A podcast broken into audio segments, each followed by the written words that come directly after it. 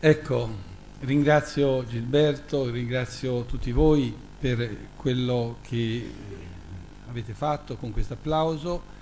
Dico subito che la riflessione teologica sulla relazione Spirito Santo-famiglia è solo ai primi passi. Qualcosa di più è stato fatto per quanto concerne il rapporto Spirito Santo-matrimonio. In entrambi i casi, Spirito Santo matrimonio, Spirito Santo famiglia, non è più possibile trascurare la dimensione pneumatologica del sacramento delle nozze, sia come atto celebrativo sia come vissuto che consegue all'atto celebrativo. In questo senso mi congratulo con Monsignor Renzo Bonetti, gli organizzatori di questo convegno, per la scelta, perché è veramente fondamentale oggi incominciare a riflettere sul ruolo dello Spirito Santo nel sacramento delle nozze e nella vita degli sposi. Principio costitutivo del grande sacramento della Chiesa, lo Spirito Santo è al tempo stesso principio costitutivo della comunità che nasce dall'evento sacramentale del matrimonio. Lo Spirito è il bacio personale del padre e del figlio e corona l'amore nuziale. Il padre ne è la sorgente, il figlio la cosorgente, lo Spirito Santo l'acqua zampillante nel cuore degli sposi. È quel dono che trasforma la coppia in famiglia, la famiglia in sacramento di Dio Trinità. È il tema che vogliamo svolgere.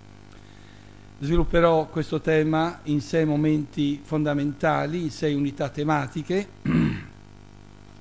Anzitutto il ruolo di compimento dello Spirito Santo, lo Spirito Santo come amore e comunione, la famiglia icona di Dio Trinità e poi la presenza e l'azione dello Spirito nella comunità familiare. La famiglia santuario di Dio Trinità. Sono sei tematiche connesse tra loro che richiedono anche un certo sforzo intellettivo ma necessario per poter entrare nella percezione, sia pure minimale, della grandezza e della bellezza della famiglia in quanto sacramento di Dio Trinità. Mi rendo anche conto che entro in una problematica complessa. Eh, Origene, uno dei più importanti padri della Chiesa, diceva che è sempre difficile parlare di Dio, di Dio Trinità perché il rischio è di nascondere più che di rivelare il mistero di Dio. E Sant'Agostino nel suo De Trinitati alla fine con molta umiltà dice io ho fatto il possibile, più di questo non riesco a dire, proprio con molta umiltà dice io mi fermo e, e lascio la contemplazione adorante di Dio Trinità. E si dice anche che San Tommaso alla fine della sua eh, vita voleva bruciare la sua Summa Theologie perché diceva è solo paglia, perché più si va avanti nella percezione del mistero, più ci si rende conto che tutto quello che noi diciamo è sempre assolutamente inadeguato alla realtà. E tuttavia di Dio bisogna parlare, sapendo che il nostro linguaggio è metaforico, è analogico, non esprime mai la realtà che è sempre al di là, sempre maior rispetto a quello che noi diciamo. E quindi con questa consapevolezza, con questa umiltà cerchiamo di entrare in questo mistero che ci affascina e che dovrebbe un pochino riempire queste giornate di studio. Il primo punto dunque è il ruolo di compimento dello Spirito Santo. Secondo la tradizione greca, lo Spirito Santo svolge una missione di compimento. Lo Spirito Santo è il telos, il teleiosis, il termine, il perfezionatore della comunione trinitaria Spiega ad esempio San Basilio, lo Spirito Santo si collega al Padre uno per mezzo del Figlio uno e con se stesso e completa la magnifica e beata Trinità. Gli fanno eco vari padri della Chiesa. Gregorio di Nissa, ogni azione esce dallo, dal Padre, progredisce nel Figlio e si perfeziona nello Spirito Santo. Cirillo di Alessandria dice lo Spirito Santo è il completamento della Trinità. Efrem di Nisibi dice il Santo Spirito, paraclito e munifico, è Lui che perfeziona tutto ciò che è santo, che sarà e che è. Yves Congar, spiegando questi testi, eh, dice lo Spirito è colui per mezzo del quale è portata a compimento la comunicazione di Dio nella storia. Economicamente a Lui vengono attribuiti la santificazione e il perfezionamento. Nella Trinità di Dio egli è il compimento, il telos, teleiosis. Un aspetto questo di compimento dello Spirito rimasto piuttosto in ombra nella tradizione occidentale dell'ultimo millennio, eppure è assolutamente decisivo, come vedremo. È infatti lo Spirito Santo il protagonista invisibile della comunione nuziale, dalla sua nascita alla sua realizzazione, dalla costituzione del sacramento delle nozze al sacramento costituito della vita nuziale. La comunità familiare si situa in questa fondamentale traiettoria. È grazie allo Spirito effuso nel cuore degli sposi che la famiglia diventa segno e partecipazione dello scambio donante, accogliente, condividente dell'unitrinità di Dio e diventa suo tempio nella storia, come cercherò di illustrare. La famiglia, come appare anche dalla bellissima icone che Don Renzo ci ha illustrato, la famiglia comunione trinitaria condensa in sé la totalità dell'istoria salutis. È una realtà terrena creata da Dio a sua immagine e somiglianza che diviene in forza dello Spirito comunio nuzialis personarum, comunione nuziale di persone, in cui si dispiega il grande mistero di Cristo e della Chiesa. Questa icona è straordinaria perché vede tutto nella prospettiva trinitaria, ma al centro c'è il mistero della Pasqua e il mistero della Pentecoste e gli sposi che partecipano di questo grande mistero lo accolgono, lo rivivono in sé, andando l'uno verso l'altro, in cammino verso la patria celeste. Allo stesso modo in cui lo scambio amante, amato, tra le prime due persone divine trova il suo compimento nella terza, la, l'amore, Così lo Spirito è donato agli sposi come il terzo divino, in grado di realizzare il loro noi nuziale.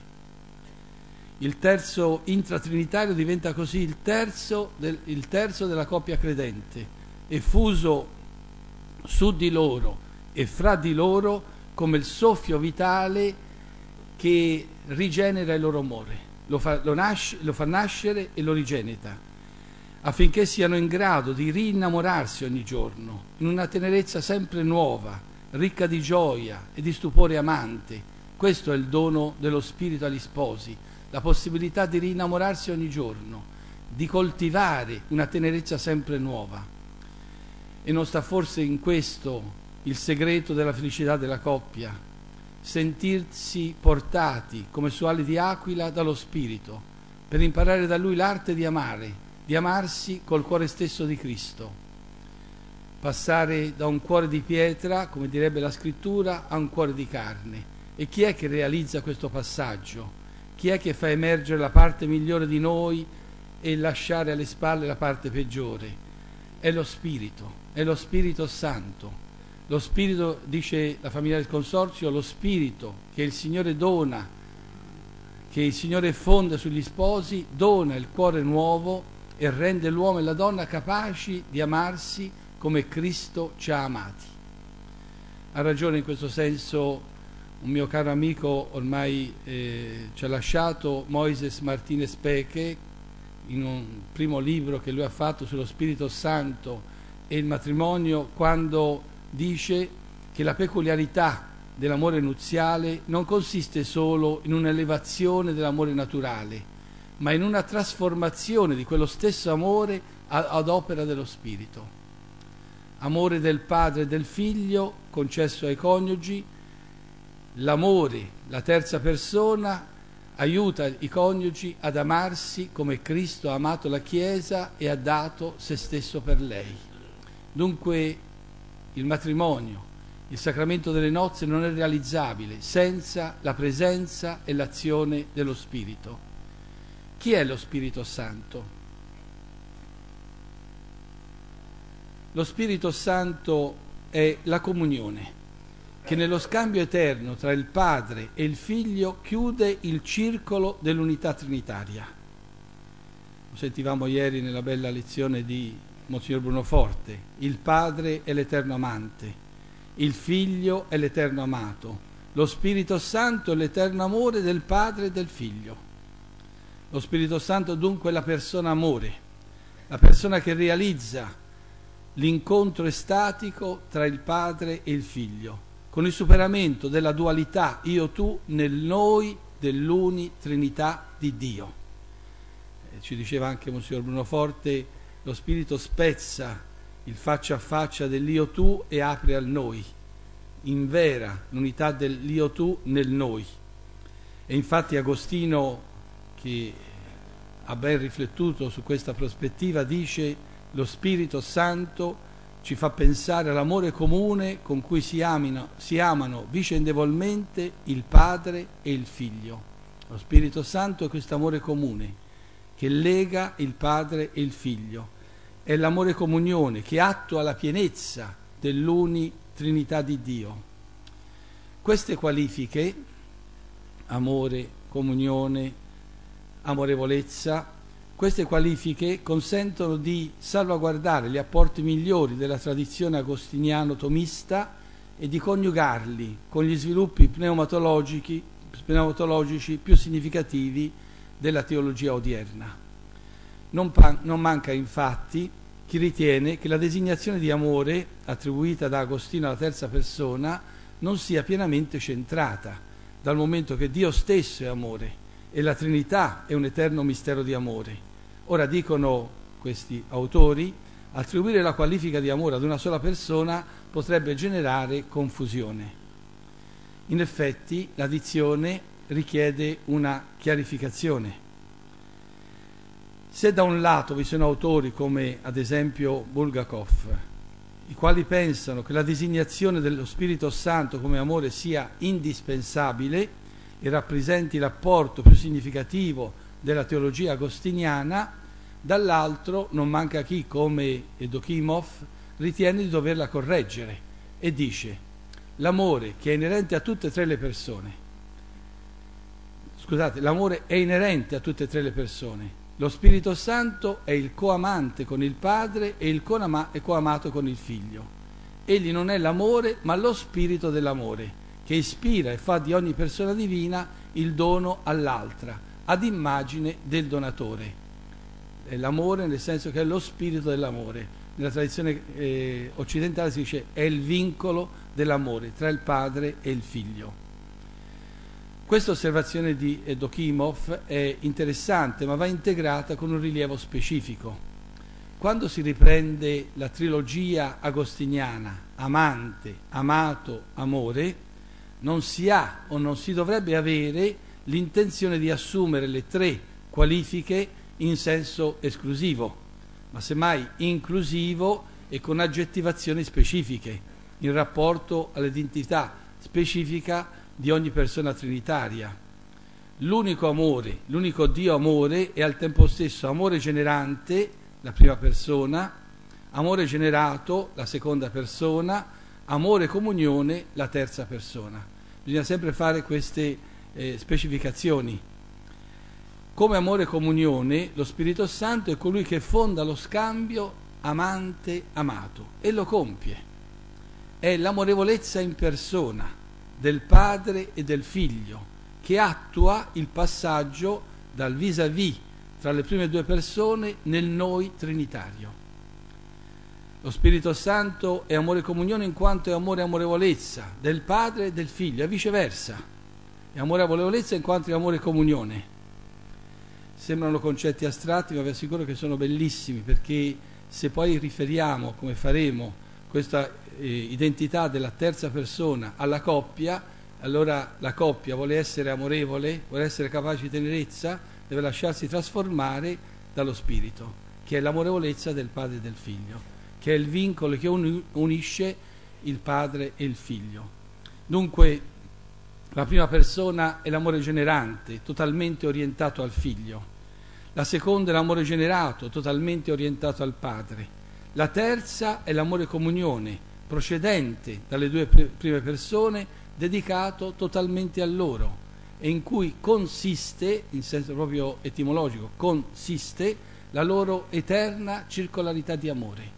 Non sarebbe circolarità di amore se non ci fosse questo scambio tra l'eterno amante, l'eterno amato, l'eterno amore amorevolezza del padre e del figlio. Questa prospettiva che sembra complessa, naturalmente ho dovuto proprio sintetizzare, ma nel volume troverete pagine e pagine su questa prospettiva, questa prospettiva è stata magnificamente ripresa e illustrata da Giovanni Paolo II in una forma molto più semplice di quella che io ho cercato di dire. Dice Giovanni Paolo II, nella sua vita intima Dio è amore, amore essenziale, comune alle tre divine persone. Amore personale è lo Spirito Santo, come spirito del Padre e del Figlio. Si può dire che nello Spirito Santo la vita intima del Dio uno e trino si fa tutta dono, scambio di reciproco amore tra le divine persone e che per lo Spirito Santo Dio esiste a modo di dono, ad intra e a destra aggiungo io. È lo Spirito Santo l'espressione personale di un simile donarsi, di questo essere amore. Lo Spirito è persona amore, persona dono, una sintesi magnifica della teologia dello Spirito Santo. Allora possiamo passare al terzo punto, eh, mi rendo conto che ho sintetizzato molto ma di più non si può fare. Lo Spirito Comunione fonda il rapporto di esemplarità che sussiste tra Dio Trinità, Trinità di amore, e la famiglia, comunione di amore, comunità di vita e di amore un rapporto di esemplarità che va ben compreso naturalmente.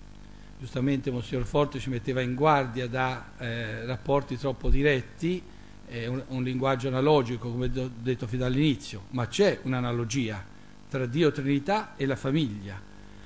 Naturalmente quando si fa questo passaggio eh, tra l'analogia familiare e Dio Trinità o la Trinità e la famiglia, nel senso del discendere dalla Trinità alla famiglia e risalire dalla famiglia alla Trinità, quello che deve essere messo in luce non sono tanto le relazioni tra le singole persone, rispettivamente della Trinità e della famiglia, la prima persona col Padre, la seconda persona col Figlio, la terza persona con lo Spirito Santo, è un'analogia insufficiente, ma quello che si deve mettere in relazione è la comunione che fonda l'essere unitrinità di Dio quella comunione che si trova nel mistero della Trinità e che si ritrova in modo diverso, analogico, nella coppia famiglia, nei due che si aprono al terzo da loro.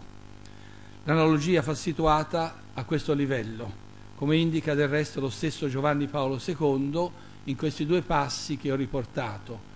Il primo è della Molires Dignitatem, dice il Santo Padre, la comunione delle persone inteso della famiglia, è in un certo senso dedotta dal mistero del noi trinitario. Di conseguenza la comunione coniugale è anch'essa riferita a questo mistero. Vedete, l'analogia è tra la comunione delle persone nella Trinità e la comunione delle persone nella famiglia. È un'analogia, una relazione di comunione. Nella lettera alle famiglie eh, aggiunge il noi divino costituisce il modello eterno del noi umano di quel noi anzitutto formato dall'uomo e dalla donna, creata ad immagine e somiglianza divina. Poi più avanti spiega come questa unità dei due si apra al terzo e quindi si riproduca eh, questa comunione trinitaria. Dunque l'analogia va posta a livello di circolarità di amore, in teologia si dice pericoresi, questa circolarità di amore eterna in Dio Trinità, questa circolarità che in una certa misura si ritrova nella famiglia comunione di persone. È una, sempre una circolarità di accoglienza, di dono, di condivisione. Sono due circolarità in corrispondenza fra loro. Dio Trinità è in se stesso un eterno mistero di accoglienza, di dono, di condivisione. Le tre persone sono in relazione fra loro in una relazione di accoglienza, di dono, di condivisione. Mi piace anche la spiegazione che Lorenzo ha dato della, dell'icona dove le due persone sono in atteggiamento di accoglienza e di dono. e lo Spirito Santo è questa accoglienza dono che li rende capaci di accoglienza e di dono. Dunque in Dio Trinità è eterno l'accogliere, è eterno il donare, è eterno il condividere. Analogamente, sottolineo analogamente, il noi della famiglia come comunione di persone è chiamata a strutturarsi sulla stessa dialettica.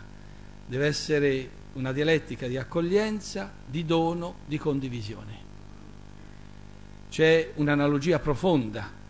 Pensate anche l'incontro sessuale uomo-donna è un incontro di accoglienza, di dono, un incontro di condivisione che si apre al terzo da loro. Dunque la corrispondenza è tra la dinamica intersoggettiva della coinonia trinitaria e la dinamica intersoggettiva della coinonia nella comunità familiare, mai dimenticando la differenza tra l'archetipo, il modello originario e la realtà creata. La differenza è sempre maggiore rispetto alla realtà, ma c'è una corrispondenza. La comunio personarum intratrinitaria la comunio personario, personarum di un uomo di una donna e il terzo che nasce da loro si assomigliano per il fatto di presentarsi sempre come relazioni di amore, distinte tra loro e tuttavia esistenti, l'una per l'altra, marito e moglie, l'una con l'altra, genitori e figli, guidati dallo stesso scambio eh, analogico di amore accogliente, amore donante, amore condividente. In questo senso si può dire che la Trinità è lo specchio della comunità familiare, come del resto lascia intendere lo stesso Giovanni Paolo II, quando riferisce a Dio Trinità il termine famiglia. Il nostro Dio, nel suo mistero più intimo, non è una solitudine. Noi non crediamo a un Dio solo, a un Dio unico, ma non a un Dio solo un Dio unico che è in se stesso un'eterna comunione di persone. Il nostro Dio nel suo mistero più intimo non è una solitudine, ma una famiglia. Dal momento che ci sono in lui la paternità, gli avrei detto la generi, gener, generatività, la filiazione e l'essenza della famiglia che è l'amore. Questo amore nella famiglia divina è lo Spirito Santo, così il tema della famiglia non è affatto estraneo all'essenza divina. Qui potremo analizzare ogni termine, perché eh, anche questo è un gioiello, se ci pensate bene.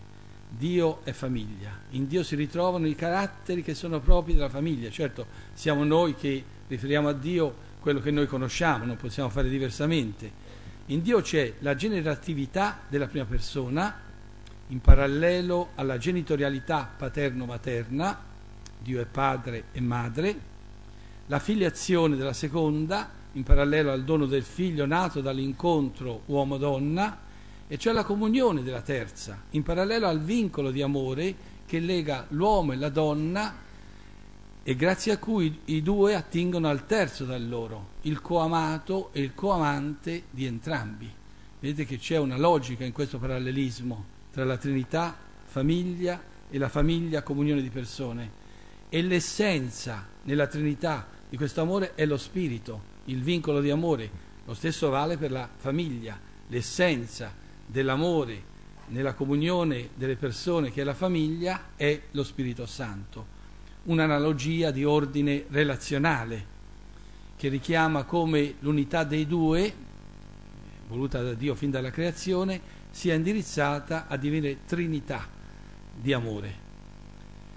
Eh, lo evoca, evoca, questo passaggio in termini un po' crudi ma efficaci Maurice Blondel che dice quando i due diventano uno diventano tre è bellissima questa immagine cioè i due che si uniscono potenzialmente sono già tre sia per il noi sia per l'apertura alla vita. Quando i due diventano uno diventano tre e non è l'immagine della Trinità uno, tre parlo sempre in termini analogici, eh? perché so benissimo che è delicato questo discorso.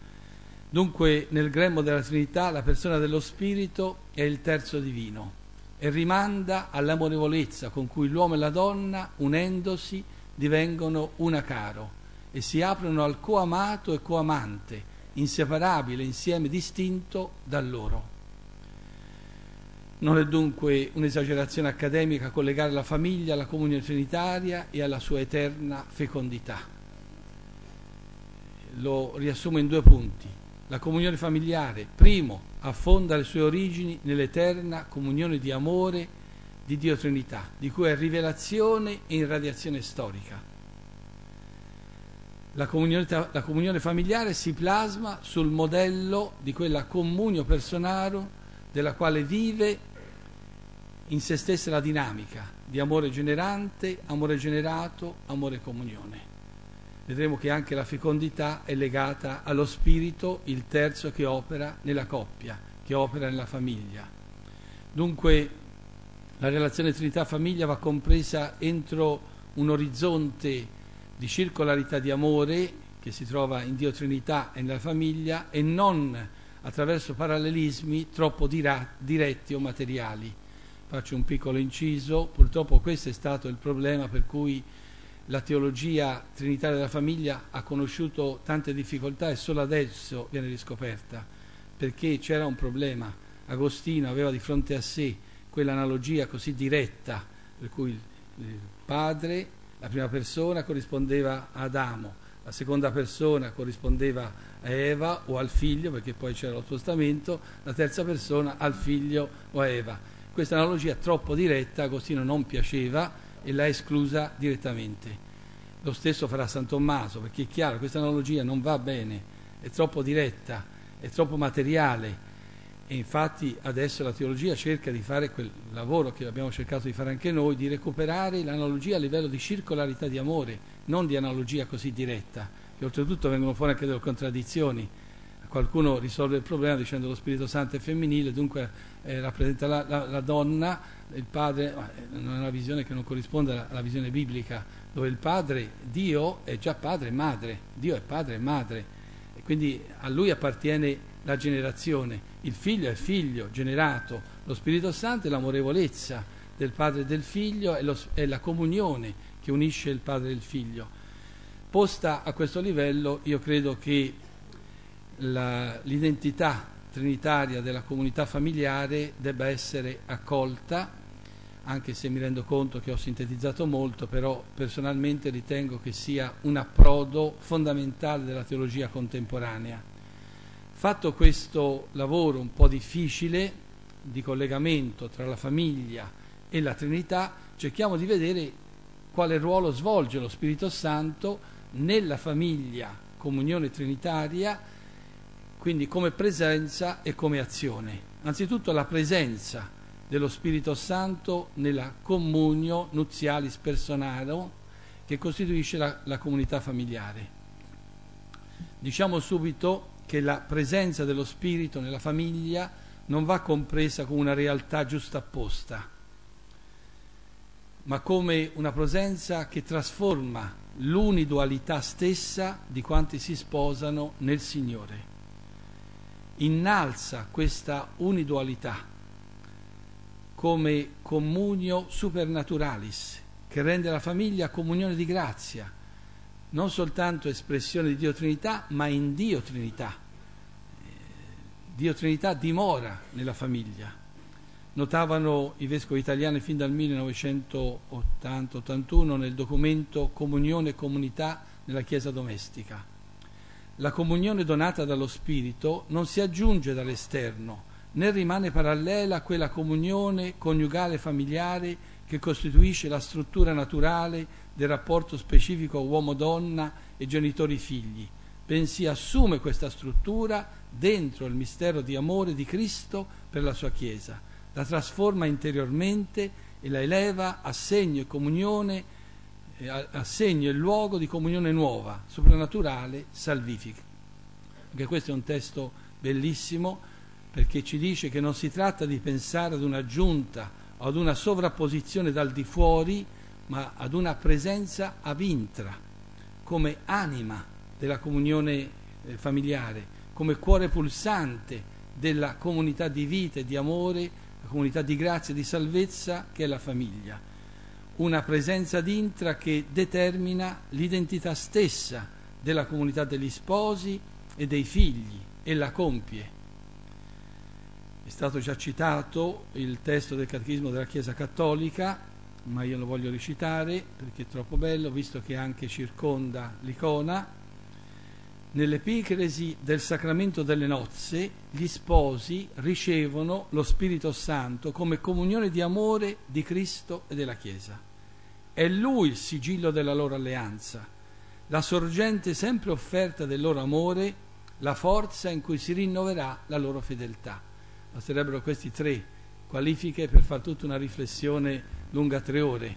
Lo Spirito Santo come sigillo, come, forza, come sorgente, come forza. Tre qualifiche che riassumono perfettamente il ruolo di compimento dello Spirito Santo nella comunità familiare. L'epiclesi si colloca all'inizio dell'evento sacramentale e accompagna come grazia e appello perenne l'intero percorso di vita degli sposi e della costituzione della loro famiglia scrive Edokimov collegandosi al rito ortodosso, alle soglie di ogni sacramento sta l'epiclesi, la preghiera rivolta al Padre con la quale gli si chiede di far scendere lo Spirito Santo. Il rito del matrimonio la formula così, Signore nostro Dio corona gli sposi di gloria e di onore. La preghiera del sacramento indica la discesa dello Spirito Santo ed è la Pentecoste coniugale è bellissimo, cioè il sacramento delle nozze è la Pentecoste coniugale. Questo è vero il giorno in cui gli sposi celebrano il sacramento delle nozze, ma è vero per tutti i giorni della loro vita. È sempre una Pentecoste coniugale, è sempre una venuta dello Spirito che scende su di loro come nell'icona e li aiuta a realizzare quel cammino di coppia, quel noi coniugale a cui sono chiamati. E infatti questo aspetto emerge, lo accennava anche Monsignor Sodi, dalla benedizione che segue lo scambio delle promesse, la benedizione anamnetico-epicletica, una benedizione rivolta non solo agli sposi in quel momento, ma alla comunità nuziale che nasce da quel sacramento, compresi l'accoglienza dei figli, compresa la loro educazione, una benedizione che è rivolta su tutto il percorso di vita degli sposi. In ognuna delle tre formule previste dal rito, L'Epiclesi è proclamata come un'invocazione, perché lo Spirito purifichi, rinnovi, perfezioni la nuova famiglia, ricolmandola della grazia e dei suoi doni. Naturalmente l'esigenza fondamentale, e questo è un discorso anche di evangelizzazione, è che gli sposi siano consapevoli del dono che ricevono e divengano, capaci di invocare lo Spirito ogni giorno della loro vita, come grazia di purificazione, di perfezione, di rinnovamento. Mi domando quanti sposi sono educati a invocare lo Spirito ogni giorno, quanti lo invocano ogni sera. Io agli sposi faccio una piccola parentesi, dico sempre ogni sera state abbracciati cinque minuti e invocate lo Spirito Santo. È un fatto teologico, perché voi siete sposi nello Spirito, invocando lo Spirito Santo, voi vi aprite all'accoglienza dei suoi doni. Non credo si possa dire non c'è tempo, perché se qualcuno mi dice non c'è tempo gli do un cazzotto in testa, perché cinque minuti la sera si potrà eh, stare abbracciati e pregare, anche se c'è stato qualcosa che ha diviso, anzi lo Spirito viene a, a rinnovare. E non facciamo la scusa di molti sposi che sapete come fanno quando non voi, eh, parlo di coppie, coppie fuori di questa sala, quando hanno litigato i due vanno a dormire a ore diverse, così non c'è pericolo di confrontarsi. Invece no, bisogna andare insieme, riconciliarsi, perdonarsi e invocare lo Spirito perché lo Spirito aiuti a vivere ciò che significa essere sposi nel Signore. Ho fatto questo accenno perché so bene, e del resto la Familiaris Consorzio lo sottolinea, come non sia affatto scontato costruire la famiglia, comunione nuziale di persone non è affatto scontato realizzare il comandamento dell'amore. Ora lo Spirito Santo è donato agli sposi proprio perché sappiano accogliere la loro vocazione, possano edificarsi come progetto famiglia ad immagine della Trinità. Lo Spirito viene in soccorso alla nostra debolezza e consente agli sposi di non scoraggiarsi, di ricominciare ogni volta, è lo spirito di consolazione Questo termine Pentecoste coniugale di questo teologo ortodosso dobbiamo forse assimilarlo di più anche noi nella teologia cattolica. Se ogni battezzato vive la sua Pentecoste in virtù dei sacramenti dell'iniziazione, gli sposi vivono la loro Pentecoste grazie al sacramento delle nozze, come evento permanente, come presenza che accompagna gli, gli sposi per tutto il percorso della loro vita della loro vita ed è un dono che vuole far di loro un riflesso vivente dell'eterna comunione trinitaria. Lo Spirito Santo è il vinculum amoris del Padre e del Figlio, l'amore comunione. Lo Spirito Santo aiuta gli sposi a costruire la comunione e a riedificarla ogni volta, anche dopo crisi grosse. È una grazia di comunione, è una grazia del cuore nuovo, lo Spirito Santo inizia, ricorda, interiorizza il mistero celebrato, facendosi, come direbbe Agostino, il maestro interiore del cammino degli sposi. È il maestro interiore, per questo va invocato, perché senza questo maestro non si sa dove andare. Con questo maestro si impara a conoscere la strada e a percorrerla. Solo grazie a questo maestro il sacramento nuziale fruttifica lo Spirito è donato proprio agli sposi perché siano capaci di evocare il mistero celebrato e possano comprenderlo sempre di più in una sorta di mistagogia vissuta che va dal senso permanente del sacramento delle nozze alla sacramentalità propria della vita familiare. C'è una sacramentalità della famiglia che va riscoperta. Non è soltanto sacramento il giorno in cui si celebra, ma tutta la vita degli sposi, tutta la famiglia è sacramento di Dio nella storia lo Spirito Santo orienta a questo progetto di vita. Del resto, se ci fosse tempo, dovremmo riprendere i codici domestici del Nuovo Testamento, dove la famiglia appare come luogo concreto in cui ognuno, sposato nel Signore, impara a realizzare la vocazione propria, lo sposo, la sposa, i genitori, i figli, i parenti, tutti chiamati a realizzare questa comunione inaugurata dalla Pasqua. Sotto ogni aspetto dunque l'effusione dello Spirito rappresenta la pienezza e la forza sempre nuova della comunione nuziale, della sua completa attuazione, come ci ricorda lo stesso, eh, Giovanni, eh, lo stesso Benedetto XVI. La presenza dello Spirito aiuterà gli coniugi a non perdere di vista la fonte e la dimensione del loro amore e della loro reciproca donazione, come anche a collaborare con Lui per riverberarlo, incarnarlo in tutte le dimensioni della loro vita. È bellissimo questo testo di Benedetto XVI, eh? la presenza dello Spirito aiuta a non perdere di vista e anzi a rinnovarsi, a riverberare questa azione dello Spirito nella vita di coppia. Lo Spirito Santo dunque provoca, in senso etimologico, chiama ad uscire fuori dalla sedentarietà e mette in cammino un esodo permanente, un avvento continuo un obiettivo da ricercare insieme, come ci ricorda la famiglia del consorzio. Dunque una presenza dello Spirito che rimanda all'azione dello Spirito. L'azione dello Spirito è un'azione di grazia, un'azione attiva, dinamica, operativa. Di fatto la realizzazione della famiglia come comunione nuziale di persone non è possibile, non è realizzabile senza l'azione dello Spirito Santo il quale opera negli sposi, e non può non farlo, conformemente alla sua identità personale. Se lo Spirito nel mistero della Trinità è amore e comunione del Padre e del Figlio, egli è offerto alla comunità coniugale, alla famiglia, come amore e comunione, nella triplice direzione della sua identità, di persona verso lo Spirito ecstasis, di persona per lo spirito è kenosis e nella direzione della persona con, lo spirito è sinfonia. Da questo deriva anche la fecondità.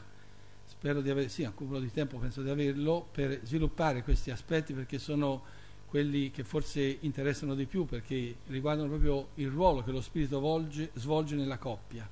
Anzitutto lo Spirito Santo è ecstasis, lo ricordava anche Monsignor Forte ieri, è l'estasi della comunione trinitaria, è la persona verso, la persona amore, la persona dono, come ci ha detto il Papa.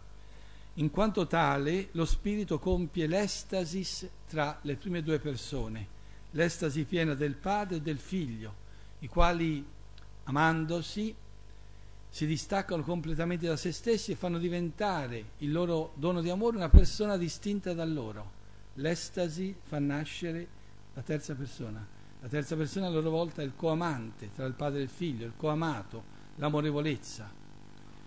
Donato agli sposi nel sacramento delle nozze, lo Spirito dunque indirizza gli sposi al di sopra di loro stessi, li coinvolge nell'abbraccio estatico tra il padre e il figlio, e li rende partecipi della stessa estasi intratrinitaria.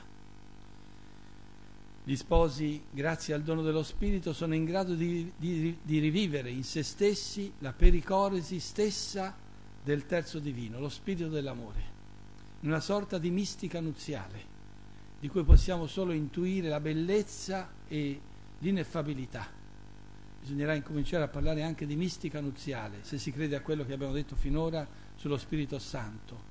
Lo Spirito Santo è questo, questo principio inesauribile della tenerezza gioiosa degli sposi, dell'amorevolezza con cui gli sposi si donano, si amano, si rinnamorano, si aprono all'accoglienza della vita, amano i figli e fanno partecipare i figli al dono dell'ontologia trinitaria. Lo Spirito Santo, ecstasis del Padre e del Figlio, si effonde nella comunità coniugale, come scrive Casper, in un fluire amoroso oltre se stesso, che non avviene nel modo di un'emanazione necessaria, ma in quello di un parteciparsi libero e di un comunicarsi per grazia. Un ruolo estatico dello spirito che trasfigura l'amore degli sposi, fino a renderlo una polifonia, un canto proclamato nel mondo. Gli sposi sono beneficiari e testimoni di questo canto che Dio Trinità ha voluto realizzare nel mondo. Perché Dio ha creato la famiglia? Perché ha voluto effondere di, fuori di sé dei luoghi di irradiazione del suo amore, della sua felicità. Non c'è altro motivo. La famiglia è questo luogo di irradiazione dell'eterna felicità di Dio Trinità. L'unica condizione è che gli sposi, credendo all'azione dello Spirito, si lasciano trasformare dall'azione statica invocandolo ogni giorno e rendendosi aperti ai suoi doni. C'è un bel libretto del Cardinale Carlo Maria Martini sui doni dello Spirito Santo in famiglia. Forse anche questo sarebbe un tema da approfondire, il dono della fortezza, il dono del consiglio, il dono della sapienza. Lo Spirito che effonda i suoi doni perché la famiglia sia in grado di realizzare ciò che Dio vuole, ciò che è, possa attuare quelle meraviglie di grazia che lo Spirito vuole compiere in essa. Naturalmente sull'estasi potremo continuare, la stessa intimità va vista nella prospettiva dell'estasi dell'amore, intimità che non è solo sesso, ma è incontro amante, un incontro fondato sulla tenerezza che fa crescere la tenerezza, l'estasi degli sposi che, ricolmi dello spirito, possono sperimentare l'intimità come estasi di amore. Non approfondisco, ma è un tema bello. Secondo dimensione dello spirito, lo spirito è kenosis. L'estasi dello spirito è al tempo stesso la sua kenosis. Lo spirito è persona per, un esistere che si realizza abbassandosi. A differenza delle due prime persone, la terza non si presenta con un'immagine propria, è come nascosta dietro le prime due è un realizzarsi abbassandosi che corrisponde alla legge delle, della redenzione, quando il padre dona suo figlio, il figlio dona se stesso fino alla morte e alla morte di croce. Quello che ci è rivelato nella Pasqua rimanda, è uno spiraglio che rimanda alla kenosis intratrinitaria. All'interno della comunione di Dio Trinità vige la medesima legge, oltre all'estasis la kenosis. Il padre è se stesso accogliendo il figlio e donandosi a lui, il figlio a se stesso accogliendo il padre e ridonandosi al padre. Lo spirito è in persona il mistero di questa accoglienza, donazione tra il padre e il figlio. Un amore comunione, potremmo dire, che si fa anonimia, un'esistenza senza nome, un'ipostasi che è al tempo stesso un'anipostasi, come direbbe Bulgakov, un eh, quasi nascondere se stesso perché il padre e il figlio realizzano la loro comunione. Lo Spirito svolge un compito analogo nel sacramento della famiglia. Egli guida gli sposi verso la legge del realizzarsi abbassandosi, del perdersi per ritrovarsi. Come amore e comunione del padre e del figlio, la terza persona è il pedagogo che conduce gli sposi e i loro figli verso un progetto di comunione familiare che rassomigli per quanto possibile al progetto originario di Dio Trinità. Lo Spirito vuole educare i coniugi ad essere persone per, ad accogliere l'altro come un dono, a farsi dono per lui. Lo stesso vale per il rapporto genitori-figli. Ognuno si realizza facendosi dono all'altro. Questa fenomenologia del dono connota in profondità le relazioni della comunione familiare lo Spirito Santo orienta ogni componente della famiglia a questi orizzonti. È la guida e la norma per realizzare questi orizzonti. Ed ecco la terza dimensione dell'azione dello Spirito, lo Spirito come sinfonia. In relazione alle due prime persone lo Spirito Santo è sinfonia, persona con, amorevolezza, nel rispetto della differenza e delle distinzioni interpersonali. Lo Spirito Santo è fonte permanente di una comunione fatta di scambio e di, di, e di ricchezza reciproca, rimanendo ognuno se stesso. Come scrive Agostino, lo Spirito Santo è la somma carità che unisce ambedue le persone e noi in dipendenza da loro. Grazie allo Spirito Santo in Dio uno e tre si identificano, ma la comunione delle tre persone è unica, l'unico Dio. Sta qui il fondamento della comunio personalis nella famiglia, una comunio personalis, una comunio, scusate, una comunio eh, nuzialis personarum che deve evitare due opposti scogli, quello di cancellare le differenze annullando la comunione, quella di contrapporre le differenze frantumando l'unità. Lo Spirito Santo è donato agli sposi perché siano capaci di rifilare questa comunio, questa comunio nel rispetto di ognuno, nella capacità, rispettandosi, di diventare sinfonia. E lo Spirito Santo è l'intelligenza spirituale che permette a tutti noi di intuire qualcosa di questa bellezza della famiglia come, sintonia, come sinfonia. Lo Spirito Santo è il soffio amante del padre e del figlio, è colui che consente agli sposi di rinascere come una primavera sempre in fiore. E non è questo quello che dobbiamo invocare dallo Spirito Santo. Non dobbiamo chiedere per le nostre famiglie che soffi, che soffi e aiuti le nostre famiglie a uscire fuori dalla monotonia, dalla noia, dalla ripetitività, ad essere famiglie feconde. Ecco la fecondità dello Spirito che riassumo molto velocemente la fecondità dello spirito in famiglia non è solo un dato procreativo, più figli si hanno, più si è fecondi. La fecondità dello spirito è una fecondità di amore, che vuole fare dei due un unum e dei, dell'unum il noi amante, tra gli sposi, tra genitori e figli. Se lo Spirito Santo nella Trinità è l'eterna amorevolezza del Padre e del Figlio, è solo nello Spirito Santo che gli sposi sono resi capaci di amorevolezza, rinnamorandosi ogni giorno. E qui viene fuori quel tema che abbiamo affrontato l'anno scorso, la grazia del sacramento delle nozze, che abbiamo detto questa grazia comporta due doni, il vincolo permanente e la vita soprannaturale. Il vincolo permanente che è dono dello Spirito. Infatti i vescovi italiani spiegavano il vincolo più forte che origina e sostiene la comunione coniugale familiare è dato dallo Spirito Santo è lo Spirito Santo che realizza questo vincolo oltre gli alti e i bassi, del va dove ti porta il cuore. Lo Spirito Santo è trascendente, sta lì.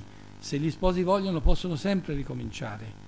E devo dire, se posso dire la mia esperienza, lavoro tanto con le coppie in difficoltà, se gli sposi riescono a riscoprire questo vincolo permanente, questo dono trascendente, allora si possono superare difficoltà, perfino tradimenti, si può sempre ricominciare perché il, il matrimonio non dipende da noi ma dipende dalla grazia.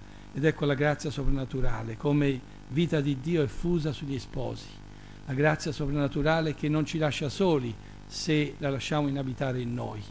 E arriviamo qui all'ultimo punto, la famiglia santuario di Dio Trinità.